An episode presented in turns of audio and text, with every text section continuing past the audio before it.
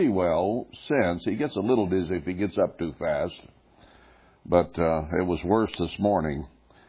So uh, I I would appreciate if everybody would send up some prayers for Al. He is 92, you know, and uh, getting on up there. So uh, it can be not only a problem in terms of of age, but it can be a problem in terms of falling like he did before. So he's been able to handle things living there by himself really quite well since he's been back. But uh, I I do have that concern, and I'm sure you do as well. So let's keep Al in our prayers and remember that. This is the second Sabbath now on our count toward Pentecost. Try to keep us abreast of that each week. and doing the count as he says to do. And also, we got new moon coming up this evening, I mean, uh, tomorrow evening. So we'll have Bible study here at 7 tomorrow evening uh, for a new moon Bible study. Let's do it at 7. Uh, I know Al likes to get home early, and so instead of 7.30, we'll do it at 7.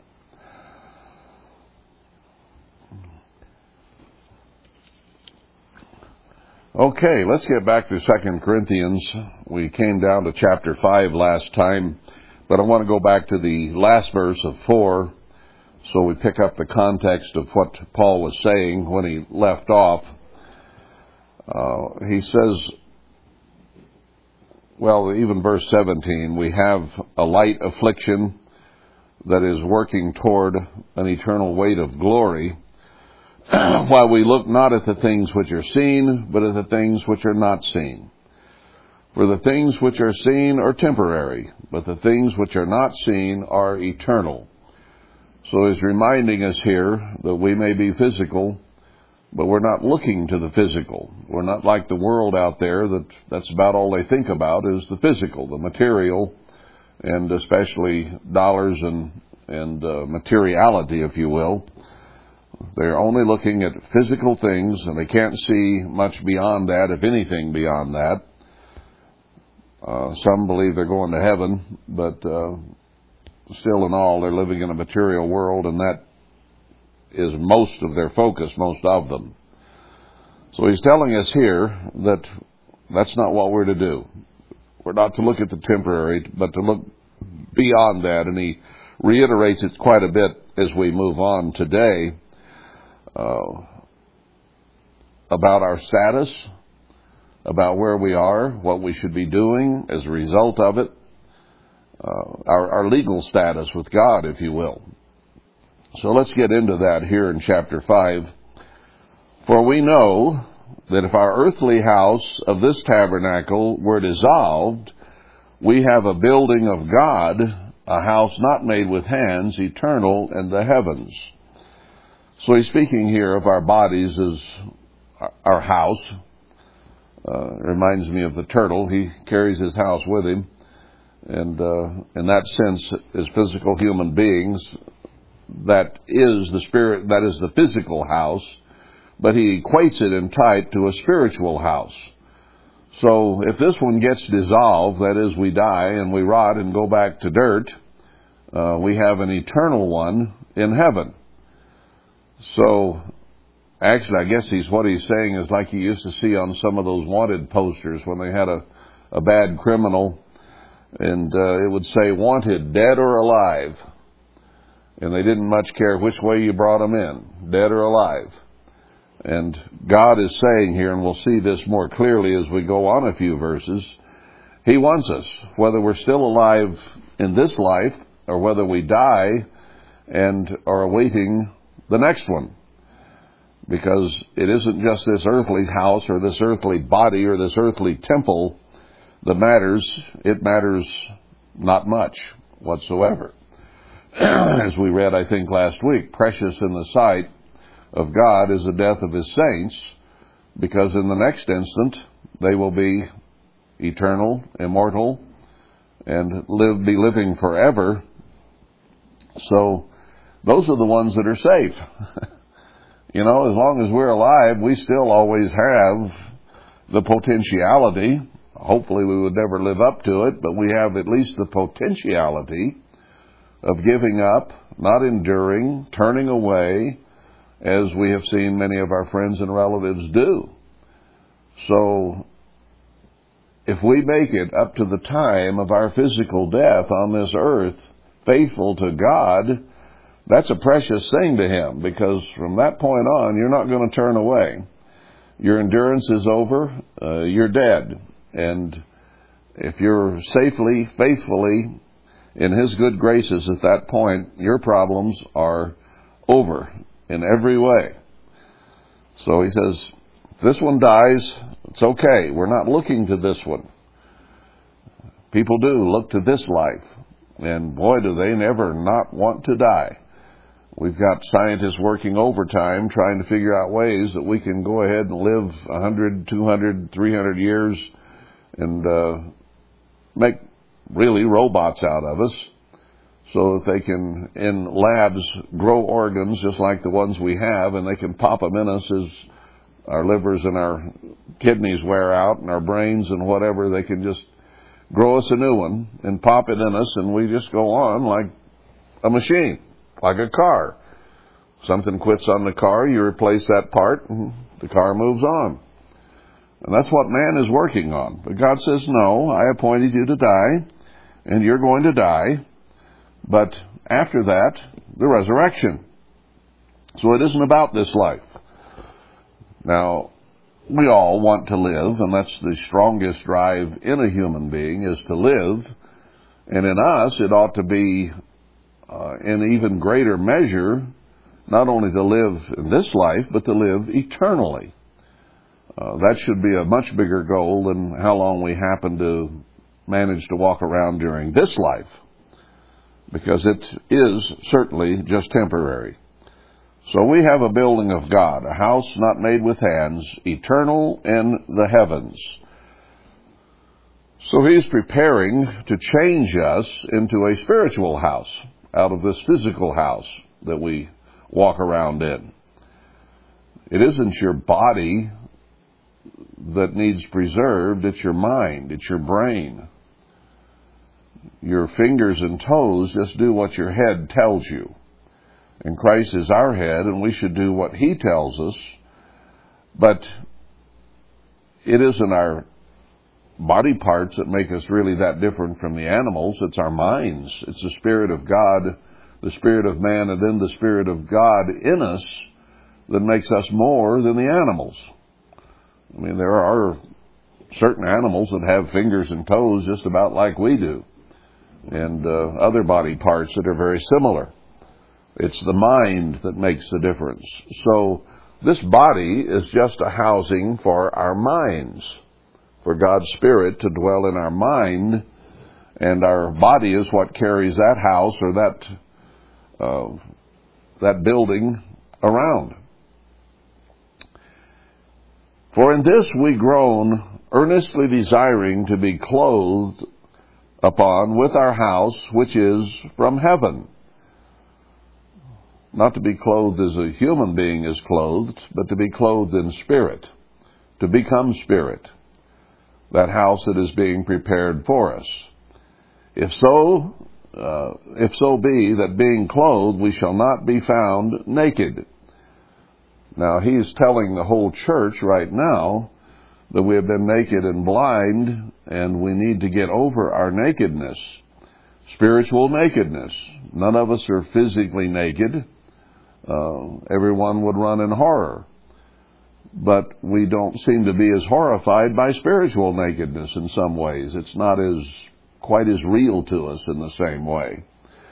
But it is that spiritual nakedness that is the problem. So he equates our physical and our spiritual condition to uh, a temporary house and then an eternal house. I want to explore that thought just for a few moments here in a couple, three scriptures since we have this here. Uh, let's go back to John 14, which we read on Passover, where he says, Let not your heart be troubled. You believe in God, believe also in me. And he says, In my Father's house are many mansions. If it were not so, I would have told you, I go to prepare a place for you. And if I go and prepare a place for you, I will come again and receive you to myself, that where I am, there you may be also. I think it's Jude uh, that says that wherever he goes from then on, we will be with him, never depart from him. Whether he's in heaven or on earth or wherever he goes, we'll be with him. Now, Paul is speaking back here of our physical body as a temporary house, but our eternal house would be our spirit body. But it is interesting here that he says, In my Father's house are many mansions, not just average houses, but mansions. And when you compare our physical body or house with the house or body we will have then, that is a mansion. that is a body that never grows old, the roof never leaks, the siding doesn't come off. Uh, there was a song years and years ago we probably all know about this old house is getting creaky, this old house is getting old, lets in the wind, lets in the cold, and uh, physical houses get that way, and so do our bodies. Uh, they begin to deteriorate, and all kinds of problems happen. And that song, of course, is written tongue in cheek about uh, the author's human body. So he has quite an upgrade for us uh, in terms of mansions instead of what we got today. And he'll receive us, and just like I think it's Jude that says, where he is, we'll be also, always be with him, never depart from him. Now, what's going to happen there? Let's go back. Let's go back to Zechariah 3 for just a moment. Down in uh, verse 7, Christ is talking here. He says, If you'll walk in my ways and will keep my charge, my commandments, my statutes, the things I desire of you, then you shall also judge my house and also uh, keep my courts. So here he speaks of the future and of his house and his courts. Now, Christ had a physical house that he lived in when he was here on the earth. The Gospels mention that. I'm curious. Let's tie that in with uh, Revelation 21 here for a moment and, and, and just have a couple of thoughts. Perhaps somewhat speculative, but nevertheless in line with what Paul is saying here about the physical and the spiritual. We see the great white throne in chapter 20, verse 11, and when I picture God's throne, I generally think of the things that we have clues about in Scripture, about the sea of glass out in front of it, and Him on His throne, and the uh, 24 elders and the angels round about His throne, and the singing and everything that's going on there, but I never picture anything beyond the throne and the sea of glass in that sense. I don't know how to picture that. That's just clues we have from Scripture. But here he talks about having a house and courts. A courtyard round the house, I suppose, is meant. Does God have, like a physical king who has his house, and then he has his uh, or his uh, government building with his throne in it, or whatever. Does God have a whole complex like that? I don't really know, uh, but think of this in terms of Revelation 21. I saw a new heaven a new earth, and I, there was passed away, and there was no more sea. Ezekiel explains that that's no more salt water; it'll all be fresh. And here was a holy city, New Jerusalem, coming down. So not only will there be the throne of God, but there will be this city. And we know that that is comprised of 144,000 that are the bride of Christ. So is it physical or God's throne, I don't know whether you'd call it physical or not, He sits on it. Uh, it's made of something. Spirit, uh, gold, wood, what, what is it? And scientists have even speculated that even something solid like a chair there is made up of molecules that are constantly in motion. So how do you define what's spirit and what's physical in any case? One is on a much higher level, obviously, but God has hands and feet and whiskers and uh, we're made in His image and He sits on a throne. And a sea of glass is a visible thing out there. So, this is something that I think we'll see here in a moment can be seen. It's real. Because we know in Zechariah 14, people will come up to keep the Feast of Tabernacles at the New Jerusalem. That's where they'll go. So it's something that, whether you call it spirit or call it physical, is visible to human beings. And uh, this city is prepared as a bride, a bride adorned for her husband. And then he talks about the conditions no tears, no death, no sorrow, no crying, and so on. And that we'll inherit all things in verse 7. And then he says, I'll show you the bride, the Lamb's wife, at the end of verse 9. And he carried me away in the Spirit to a great and high mountain, and showed me that great city, the holy Jerusalem, descending out of heaven from God. So this was like a vision, standing on a high mountain and seeing this come down. So it was visible as it was coming in this vision. And having the glory of God and the light, uh, uh, and was like a stone most precious, precious, like a jasper stone, clear as crystal, and had a great wall. So whatever it was was visible. It was not just um, spirit that can't be seen. It had gates and twelve foundations, and the Lamb, the apostles, are the foundation of it. And he measured it. And if you work that out in modern terms, it's about 1,500 miles square or cubed. Uh, if that were placed in the Jerusalem in the Middle East, it would reach close to Spain and across past Saudi Arabia, I think. Haven't measured it out, but it would cross a lot of water in the Red Sea and uh, and on and on. That's a big. That's a lot of area. Uh, 1,500 miles is about halfway across from the west coast to the Mississippi. It's about 3,000 miles from California to New York, in other words. So that's huge. Covers a lot of area. There's another reason I think that God is going to draw all the continents back together. They were divided in the days of Peleg uh, to keep men away from each other. But now, when we're living in peace without Satan, I think he's going to pull the whole thing back together into one continent, and that Jerusalem here in the this area is going to be the center of it, and it will extend out 750 miles every direction from the site of the true Jerusalem.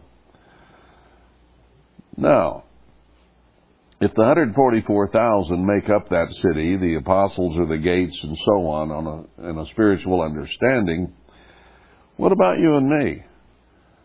If there are only 144,000 there, and that's the way this seems to be indicated, the walls and everything add up 12 times 12 is 144,000 are the numbers that come up. That means you have so many cubic miles to yourself. Are you just going to sit there, make yourself a cloud to sit on? what are you going to do? That's your area. I don't. I haven't figured it out how many cubic miles that would be if this is 1500 cubed or whether it's 1500 uh, with a triangle. Uh, people have speculated both ways. Well, a lot of space for only 144,000 people. If you measure from the California coast to the Mississippi River and from the Canadian to the Mexican line, uh, you've got pretty close to that. And only 144,000 there, plus angels and so on. That gives you a lot of space. God hates cities uh, that are confined. He says, Woe to them that build house to house or even field to field, there in Isaiah 5. So he wants lots of space. We call it elbow room, but lots of space for each person. Well, are you going to improve your space? You're just going to sit there in space? or will you have a house? I don't know. It doesn't say. But he talks about his house and his courts there in Zechariah 3. We go on down here, it talks about the gates, and I saw no temple there in verse 22. For the Lord God Almighty and the Lamb are the temple of it, and it had the city had no need of sun or moon because they lit it up, and the nations walk in the light of it. And the kings of the earth do bring their glory and honor to it. And it has the gates that will not be shut, but nobody who is a sinner will be allowed to walk in. Only those who are written in the Lamb's book of life. The rest will be kept outside. And then water comes out in these trees that go to cleanse the earth and to pro- provide fruit every month of the year. So it's a beautiful setting that can be seen and enjoyed. So when he says he has many mansions, is he referring just to our spirit body? Or is he preparing this great, huge mansion, this city, and then within it would be his house and his courts, and maybe our houses? I hadn't ever really considered that until these scriptures started kind of coming to mind in reading what Paul had to say back here in 2 Corinthians. Uh, I don't know exactly what it means, but he says not just one city, but many mansions there in John 14. And I think you could take that certainly spiritually. Uh, we'll have a serious upgrade over this tract house we're living in today. But uh, maybe it also has to do with our eternal dwellings. Just a little speculation there based on some thoughts that God puts out. I don't know whether I'm doing the right thing with them or not, but we have to have a little imagination, don't we? Doesn't it help to imagine what is going to be, and that helps you, uh, in picturing it, helps you be drawn toward it and makes you more want to be there if it looks like a really nice place to be.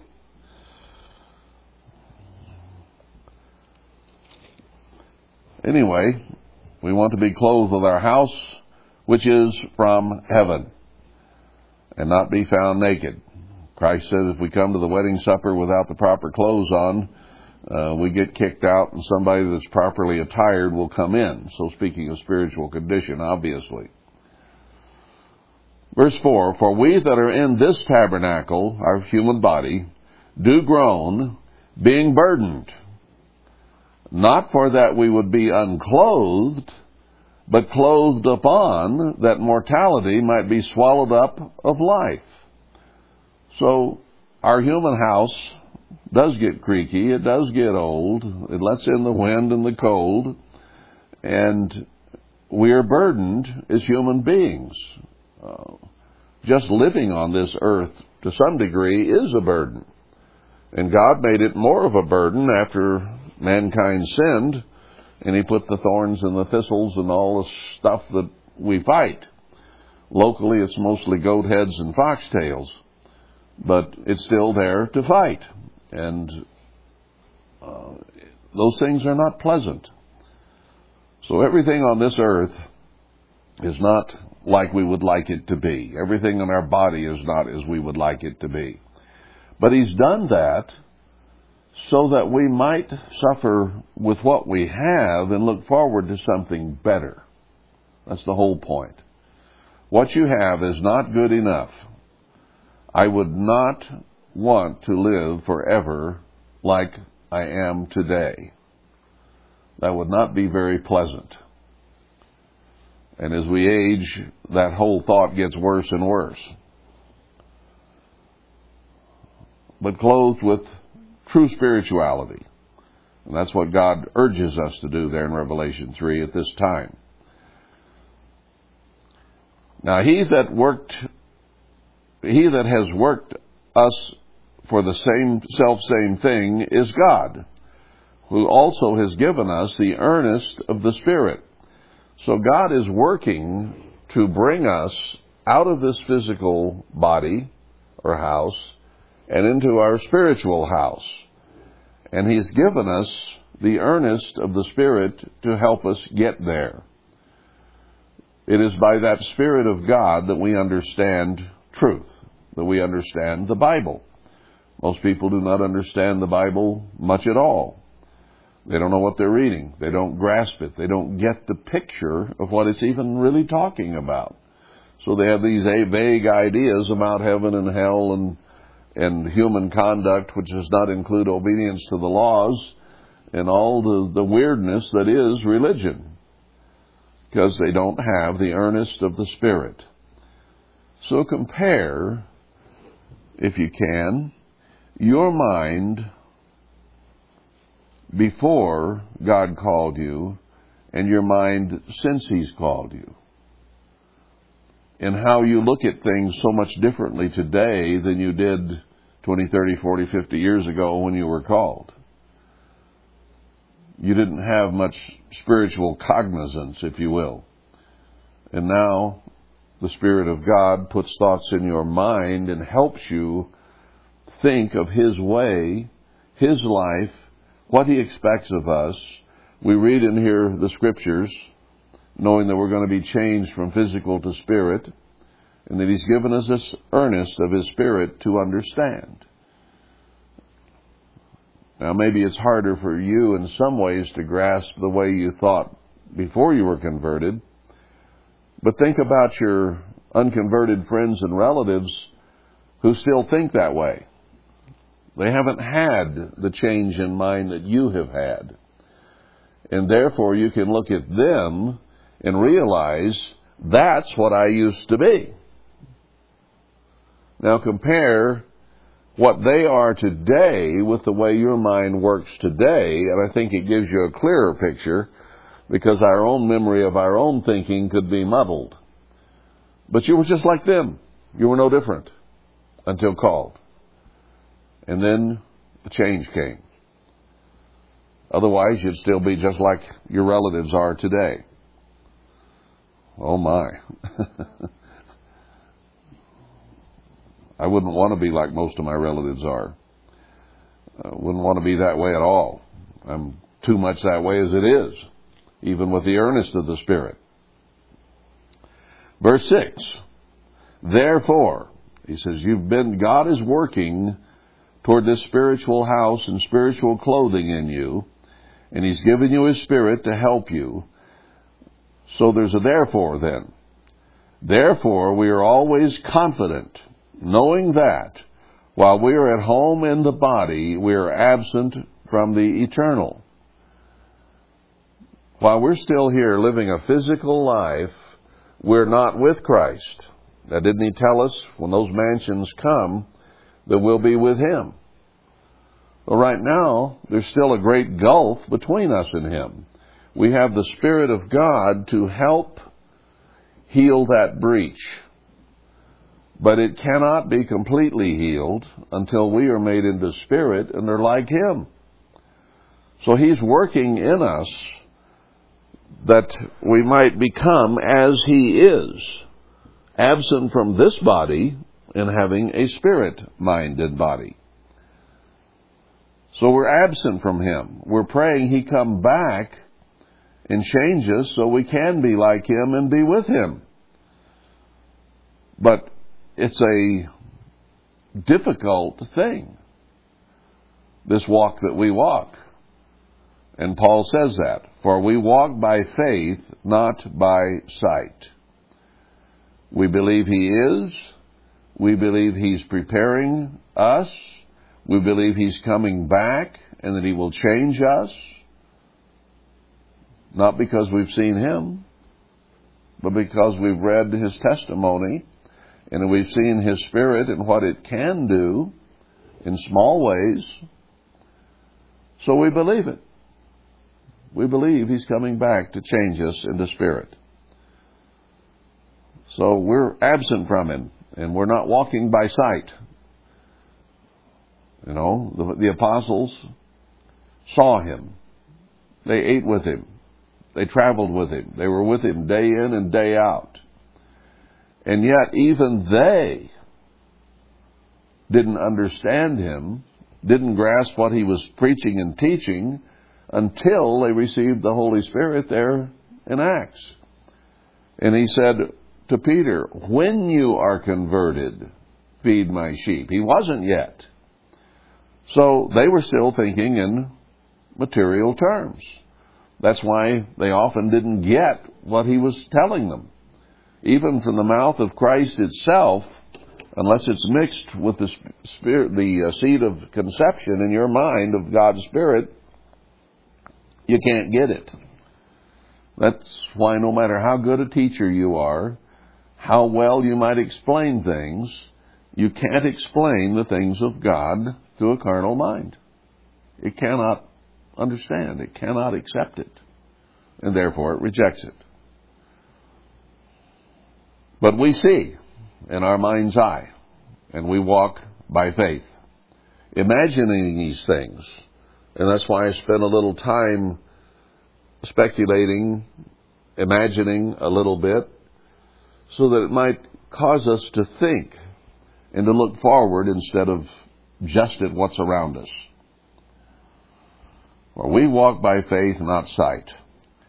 Verse 8, we are confident, I say, and willing rather to be absent from the body and to be present with the eternal. Would we give up this life to be present with Him and to be changed? Well, we're going to have that opportunity, whether we're still alive in remaining or dead in our grave, to have that chance. And willing, I should hope. We are willing in the sense that we pray, Thy kingdom come. Make it come soon. Uh, we want to shed what is earthly and have that which is heavenly and be with Him. Wherefore we labor that whether present or absent, we may be accepted of him. So whether we're still here physically when he returns, or we're absent, that is in the grave, uh, that we will be acceptable to him. Now once you're in that grave, your judgment is complete. Your life is complete. You don't have anything to go on from there because there's no consciousness and the dead know nothing. So you're not going to fall away once you're dead. But we hope that by the time we have this earthly temple dissolved, the time we die, that we'll be, we will be acceptable to Him. We want to be acceptable now. And certainly at the time we die, we want to be acceptable. For we must all appear before the judgment seat of Christ he is the one who makes the judgments. If we get that far today, it says that uh, down in chapter 6 that there is a day of salvation that is now upon us. It says the day of salvation, but it should be translated a. Your salvation and mine, our judgment is being made today. We are sitting before the judgment seat of Christ. The people out in the world aren't. They've not been called. They've not been given an earnest of the Spirit. And therefore, their judgment is later, either in the millennium or the great white throne judgment, when they're brought up physically to be taught the truth. But we sit before that judgment seat today. Your judgment and mine is being made by the way we live and the way we think. So that by the time we die, we need to be, be, have been found acceptable to Him. Because when that resurrection comes, as I've explained before, The judgment has already been made. You'll either rise out of that grave or you won't. One of the two. He doesn't he doesn't have a little graveside service there where he goes over all your all your life with you. You either come up out of it and are joined by those who are alive and remain immediately, or you stay on the ground till the third resurrection if you've been converted. One of the two. So when he says that we will all sit before the judgment, will all appear before the judgment seat of Christ, it doesn't contradict that thought. Because now is a day of salvation for us. So he's making that judgment. Minute by minute, hour by hour, day by day, as we live this life, as to whether we will be acceptable by the time we die. And if found acceptable, we'll be changed in a moment in the twinkling of an eye. And if you've already changed, there's no point in going over your sins, is there? You already changed. You already got that reward. It's there. And he says your sins will no longer be mentioned to you, never be mentioned again because they've been washed away. And you rise to meet him in the air, your judgment complete, either at the time you rise consciously from a living house or whether you're in the ground. The judgment is complete. And you will have been found acceptable, hopefully. So we all are appearing there now in a day of salvation, as he goes on to explain. That everyone may receive the things done in his body, according to that he has done, whether it be good or bad. So he says, whether you're living or you're in your grave, and absent from him in that sense, uh, this judgment will be made on whether there's more on your side that he'd rather keep or more on the other side that he wouldn't want to have around. Uh, he has to make that judgment, and it will be made by the time you die. Knowing, therefore, the terror of the eternal, the fear of God is the beginning of wisdom. There's a certain amount of terror in thinking that I might not make it in the lake of fire. There will be a few that go in. It says there will be weeping and gnashing of teeth. So we live in that sense in terror. We persuade men, but we are made manifest to God, and I trust also are made manifest in your consciences. So he says, we have this fear of God and this fear of this judgment that's coming upon us and is being made as we live. And we might persuade men that we're what we ought to be. But everything will be made manifest to God. You can hide from men, but you can't hide from God. And He's the one that makes the judgments, thankfully. Because if we were to judge each other, everybody would die. You realize that? If mankind were allowed to judge mankind, none of us would make it. Because there's somebody going to condemn you, no matter who you are, or what you've done, or how good you are. Uh, we make those judgments and condemnations of each other day in and day out. Well, that's the negativity that human beings feed on not godly. Can't hide it from God, even though you might to man. And I trust also are made manifest in your consciences. So he says, I hope that the service I'm giving, the letter I'm writing, the things I'm telling you should do, will be made manifested not only to God, but in your own conscience. So that when you want to break one of God's statutes or His laws, your conscience will beat you up. And that'll cause you maybe to back off and not break that statute or judgment or law. So he says, I hope that the things I'm telling you, teaching you, preaching to you, writing to you, are educating your conscience to have a fear of God so that you don't sin. For we commend not ourselves again to you. We're not here bragging about ourselves or trying to put ourselves on a pedestal, but give you occasion to glory on our behalf that you may have some, uh, may have somewhat to answer them which glory in appearance and not in heart. So he says, we're not here for the glory of the worship or the desires or the approbation of men. We want something you have to answer to to those who glory in appearance and not in heart. But we want your hearts to be so that you answer to God and to the ministry from the heart, not just appearance.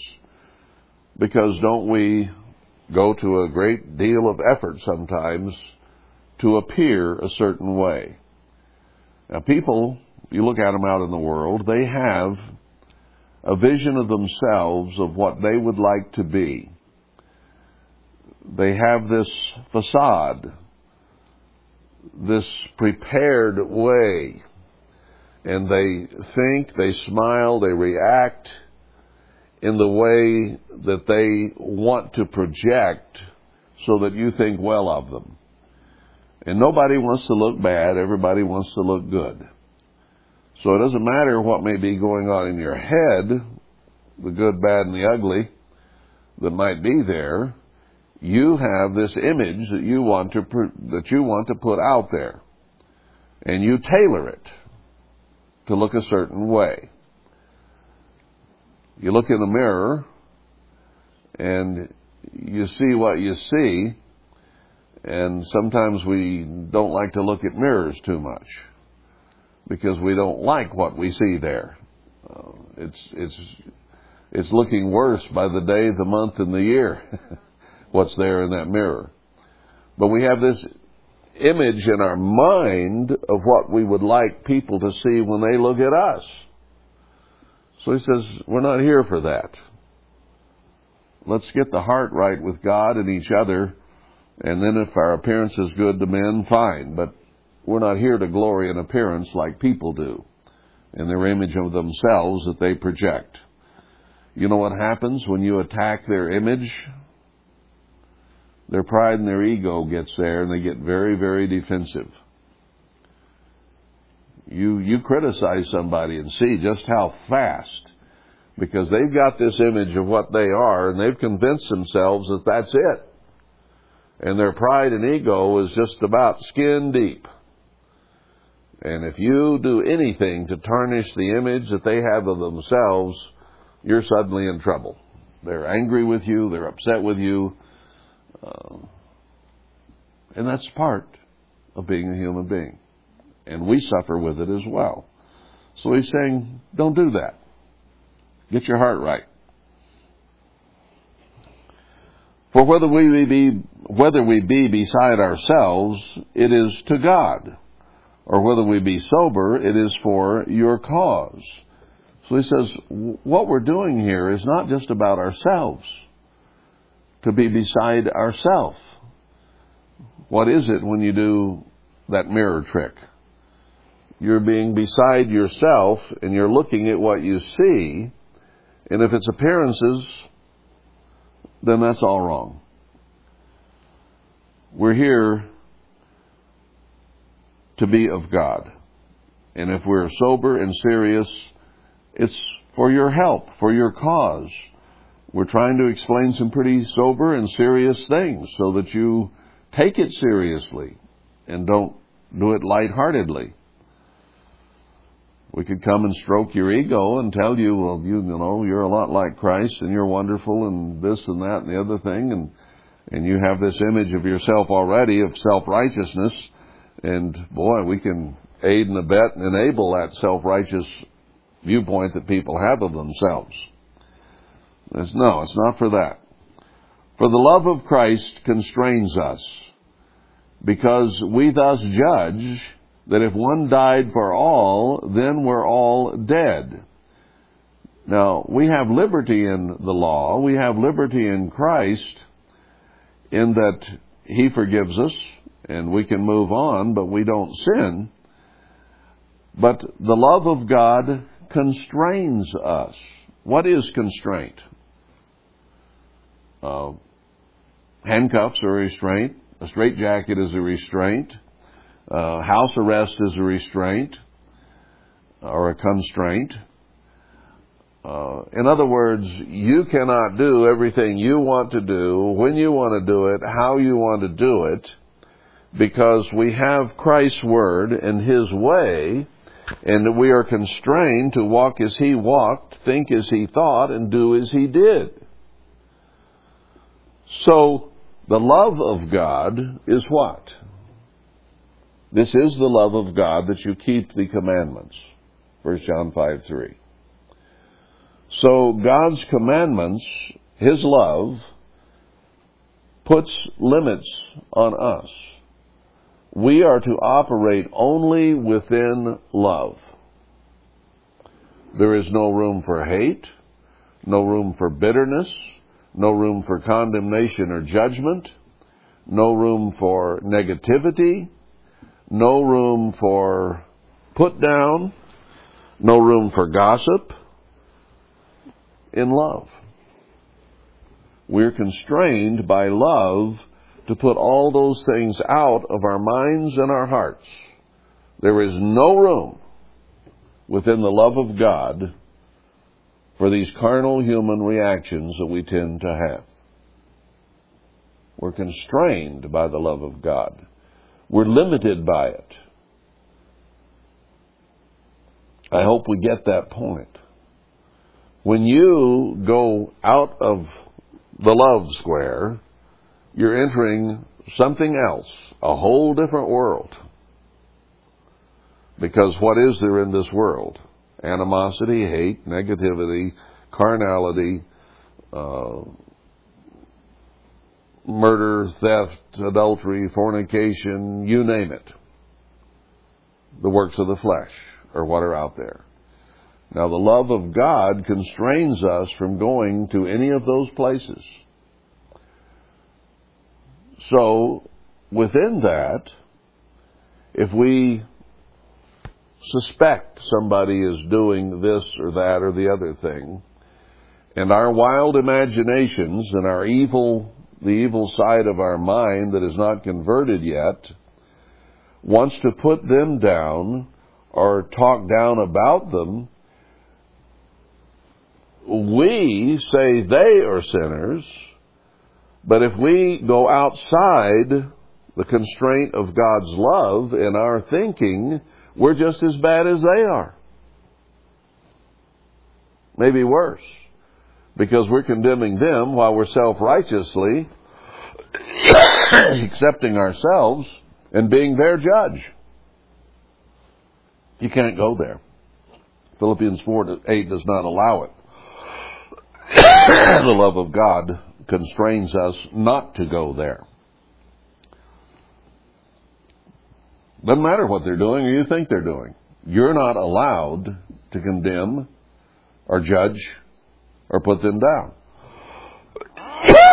You're allowed to go to them in love. If there is indeed a problem, you're allowed to go to them in love and try to gain your brother. Not put him out, not get him to quit, not to disfellowship, but to go in love to gain him. That's the constraint of love. Because this we judge that if one died for all, then we're all dead. That means that everyone has sinned and come short of the glory of God, and that we were all scheduled to die. And yet Christ died for us so that we might skip eternal death. His life here on this earth wasn't about our physical death. Because everybody that's lived since he came here has died, except those who are still alive and scheduled to die. It was about eternal life and eternal death. and that he died for all, that they which live should not henceforth live to themselves, but unto him which died for them and rose again. He's explaining basic Christianity here is what he's explaining. That he came and died for us so that our sins could be forgiven, and we don't live for ourselves anymore. It isn't about you. It isn't about me. I'm still sitting here breathing, and so are you. And the breath of life that we still have is not about us. The world and the individuals in it, it's all about them. They ask questions like, well, what about me? What's going to happen to me? Am I going to be rich? Am I going to enjoy the things that I want to enjoy? Am I going to be able to live a life of leisure or am I going to have to work? It's all about me. That's all a human being is, is me, myself, and I. Now we have been asked to set me aside and say, thee, God. Or, on another level, we. To bring everybody else into me and become we. So that we love each other as much as we love ourselves. It's not about me anymore. It's about we. And we try to break it down to me. Me get my feelings hurt. You hurt me feelings. I don't like you anymore. You criticized me. It's all about me. In every human being's mind. Except unless God's Spirit raises it above that, where we begin to say, we not me. Now, we, that is you, me, and that other guy there, here in God's church, are having a problem. How are we going to settle it? It's not two people saying, me, me, me, me, me, me, me, coming together, butting heads, and then walking away saying, can't gain that one. Because if you both come together saying me, me, me, my feelings, my thoughts, my judgment, my understanding, me, you're probably not going to solve the problem. It's when we adopt the we that we sit down to help each other. That is love. The me, me, me thing that keeps us to keep knocking heads is not of God. That's flesh. That's carnality. That's humanity. He died for all of us.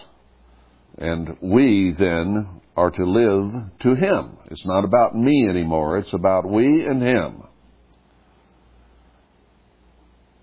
Verse 17, Therefore if any man be in Christ, he is a new creation. Old things are passed away. Behold, all things are become new. You have a whole new outlook, a whole new way of solving problems. I've seen people out in the world, they get a problem, let's say they're sitting drinking somewhere, and somebody's feelings or somebody's pride gets hurt. How do they solve the problem? With fists or chairs or guns or knives or whatever, me going to win this, me going to come out on top. That's carnal. That's the natural human mind that is contrary and hates God. How do we set aside the me and learn to think in terms of we? He says you're to be a new creature. All things are to become new. A whole different outlook. Now instead of me, it's we. Now instead of me, it's you, Father, and Emmanuel, that count.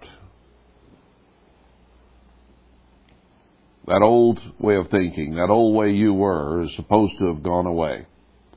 Passed away. Passed away means died, went away. New way of thinking. And all things are of God, who has reconciled us to himself by Emmanuel, and has given to us the ministry of reconciliation. Me doesn't do any reconciling. We will reconcile people together. If you're thinking and loving that other person as much as you love yourself, then you're going to be willing to give in, to give up, to agree, to compromise uh, your feelings, swallow your pride, swallow your ego, swallow the self, and find a way to make peace. Peace among nations, peace between individuals does not come naturally. Fighting and war and violence come naturally. Not getting along comes naturally. Blessed are the peacemakers. That is a positive move. You have to, peace will not come unless it is made. It has to be created from something.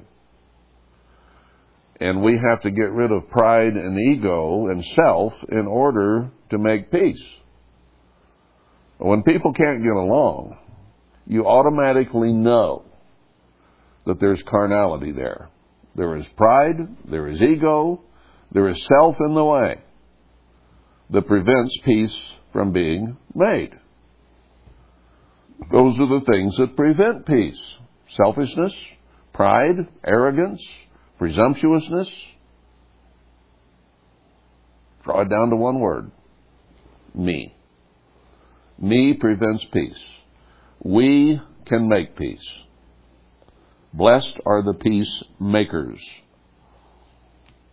So if you're not getting along, then you better think very seriously on your knees about getting rid of me and thinking we. Because it's a new way of thinking. It's an unnatural, not normal way of thinking. It's a godly way of thinking and we do not have godly minds in and of ourselves, only by the earnest of the Spirit. So, we have this ministry of reconciliation. You gotta reconcile me to Christ. Reconcile me to we. And to be reconciled, to get to the place you can get along again and be peaceful, means reconciliation has to have occurred. Ministry is a service. So you could call this the service of making peace. Or a ministry of reconciliation is kind of a, um, a vaguer way that's harder to understand, perhaps. So a ministry of reconciliation is merely a service of solving problems and getting people to be close again, reconciled. That's a ministry we need to all be involved in. Or he says to wit, or that is to say, that God was in Christ, reconciling the world to himself, not imputing their trespasses to them, and has committed unto us the word of reconciliation. Now he explains what I've just been saying here. God was in Christ. He sent him here, and he was in him and with him while he was here. And Christ does not impute our trespasses to us. If we're to be like him, we do not impute each other's trespasses to each other. Otherwise, we cannot be reconciled. It'll keep us divided. And has committed to us the word of reconciliation. He forgives. He removes the sin. He removes the problem. And therefore, we can be reconciled. Our sins cut us off from God, Isaiah 59 2. And it is only through Christ's death that our sins can be forgiven and we can be reconciled to Christ. So His is a ministry of reconciliation of human beings who have been following the devil to quit following the devil and be reconciled to Christ, which means that you give up the devil's ways and you walk in God's ways. And his ways do not include in any form or fashion pride, ego, and selfishness, jealousy, envy. None of that is godly. So to be reconciled to him, you have to get rid of that. To be reconciled to each other, you have to get rid of that. That's what this is all about, is coming to love each other as we love ourselves and love God above all of us. So the me has to become we.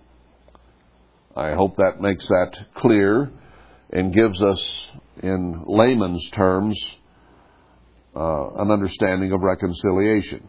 That's a that's a big four or five syllable word. But me and we are pretty short, easy words. Now then, verse 20, we are ambassadors for Christ, as though God did beseech you by us. We pray you in Christ's stead be reconciled to God. Now, if a government of a nation in this world sends out an ambassador to another nation, that ambassador there is supposed to represent the government that he comes from. A U.S. ambassador to Turkey is supposed to represent the United States to the Turks in the best light he possibly can. He's there as a messenger of goodwill, of good feelings, of good relationships. He's there to help heal any breaches that come. He's there to say, my government really didn't mean that, they meant this. Uh, he is to run interference for them. He's tried, tried to help that nation think well of his own nation. Now we are the ambassadors of Christ, for Christ. And he has gone to his heavenly nation and is there and we're the ones here representing Him. And we have to, as ambassadors for Christ, get along with each other so that the world can look at us and see the love of God in us because it is very plainly said that, oh, now I'm losing the quote, I had it in mind, uh, that they will think well of us if we love each other. If we reconcile our differences. But if we fight among ourselves like the Methodists do or like the Baptists do, how does that represent God's kingdom? Huh? How does it? i I know our neighbors around here see us fighting among ourselves here. They think that Church of God, that place is sure a mess. How does that represent God? They don't speak to each other. They take each other to court. Even the ones that do meet together don't always get along with each other. How are we ambassadors for Christ under those circumstances? No, he says, be reconciled to God. Heal the breach. Those who keep the Sabbath and his ways are supposed to be healers of the breach. There's a great breach between man and God. And we are here given the earnest of the Spirit in order to begin healing that. Between and among ourselves, and then with Him. And He says, if you can't heal a breach among yourselves, if you can't swallow your vanity and your ego and your pride, and get along with each other and forgive each other and love one another, then I'm not going to forgive you and the breach will not be healed between you and me, and when you die, you may not be acceptable to me. Because if you don't forgive each other, I will not forgive you. That's what the ministry of reconciliation is all about. Is reconciling our differences and getting to where we are in a, an attitude of love and kindness and gentleness and patience one with another. Then we can have that with God, but not until. For he has made him to be sin for us who knew no sin, that he might be made the righteousness of God in him. Now the righteousness of God is supposed to be reflected in us just as he was righteous, because we are to think his thoughts, walk in his steps, and do as he did. He made peace with us by forgiving all our sins and not imputing them to us. Blessed is the man to whom God does not impute sin. You know what? That also means blessed is the man who does not impute sin to his brothers and his neighbors. Get it?